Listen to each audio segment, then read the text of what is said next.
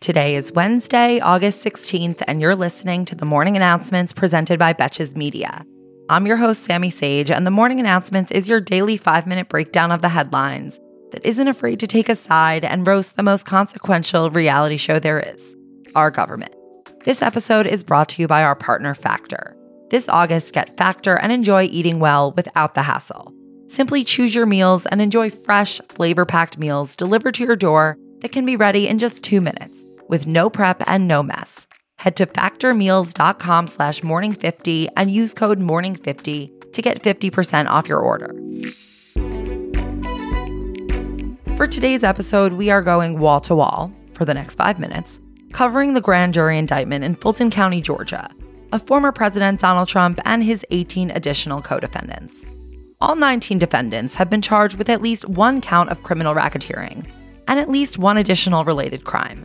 And they have until next Friday, August 25th, to surrender and plead either guilty or not guilty to the state charges that have been brought against them. Fulton County District Attorney Fani Willis said at a press conference that began around 11:30 p.m. on Monday night, where she announced the charges, that all 19 defendants should be tried together within the next 6 months. Now, before we get into Donald and his 18 disciples, see if you can name all 18. Let's talk bigger picture about this indictment, which is unique from Trump's other three indictments. That is because all 19 defendants were charged under the Racketeer Influenced and Corrupt Organizations Act, otherwise known as RICO, which allows prosecutors to combine several alleged crimes by a group of individuals who were working together in an organized fashion into one criminal charge that carries up to 20 years in prison. RICO law has typically been used to prosecute organized crimes, such as the mafia, but it can apply in other situations as well, such as in this one, where the goal was to overturn the 2020 election in Georgia instead of conspiring to launder money through the Bada Bing. The indictment document describes the 19 defendants as, quote, a criminal organization whose members and associates engaged in various related criminal activities to try to change the election results. The indictment includes 41 individual criminal counts, many of which involve multiple people. In the lead for the most criminal counts are Trump and Four Seasons total landscaper Rudy Giuliani, with 13 counts apiece. Donald's additional counts include soliciting a public officer to violate their oath, Brad Raffensperger at least, conspiring to impersonate a public officer, conspiring to commit first degree forgery and file false documents, while Giuliani's counts include lying, forgery, and trying to get public officials to break the law in order to overturn the election. As for the other defendants, five of them have already been identified as unindicted co conspirators in DOJ Special Counsel Jack Smith's federal criminal indictment of Trump for his attempts to overturn the election. That A team is comprised of Giuliani, John Eastman, Sidney Powell, Kenneth Chesebro, and Jeffrey Clark all of whom were key players in the plan to put forth fraudulent slates of electors that they would later attempt to coerce then Vice President Mike Pence into certifying. The remaining defendants are mostly a bunch of NPCs who were either part of or aligned with the Georgia State Republican Party and or served as fake electors themselves. One among that group is a woman named Trevian Kutti, who previously worked as a publicist for none other than Kanye West. Kutti personally showed up at the home of election worker Ruby Freeman and tried to coerce her into saying that she had committed voter fraud.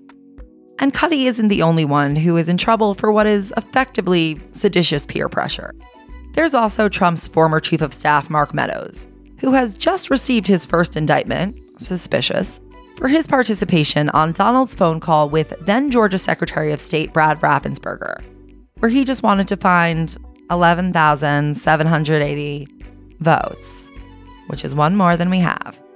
Ironically, Donald does seem to have finally found some additional votes in Georgia. Anyway, Mark Meadows has already filed a motion to try to get his charges filed in federal court rather than state court.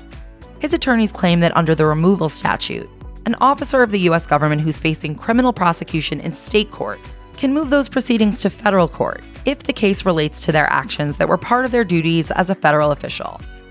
Was overturning the election part of his duties as a federal official, though?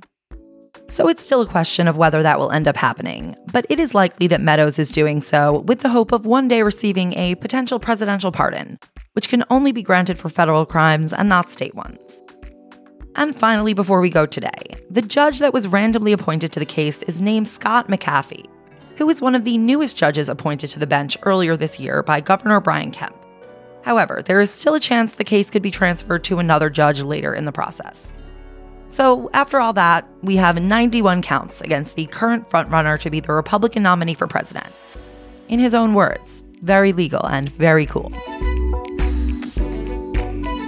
Thank you for listening to the morning announcements brought to you by Betches Media, and thanks again to our partner Factor.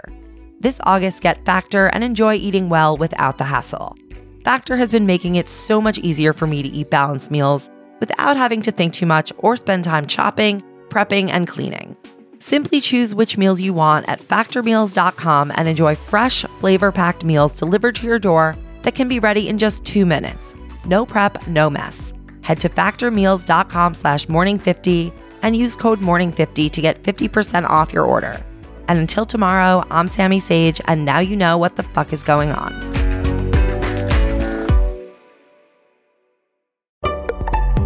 Betches.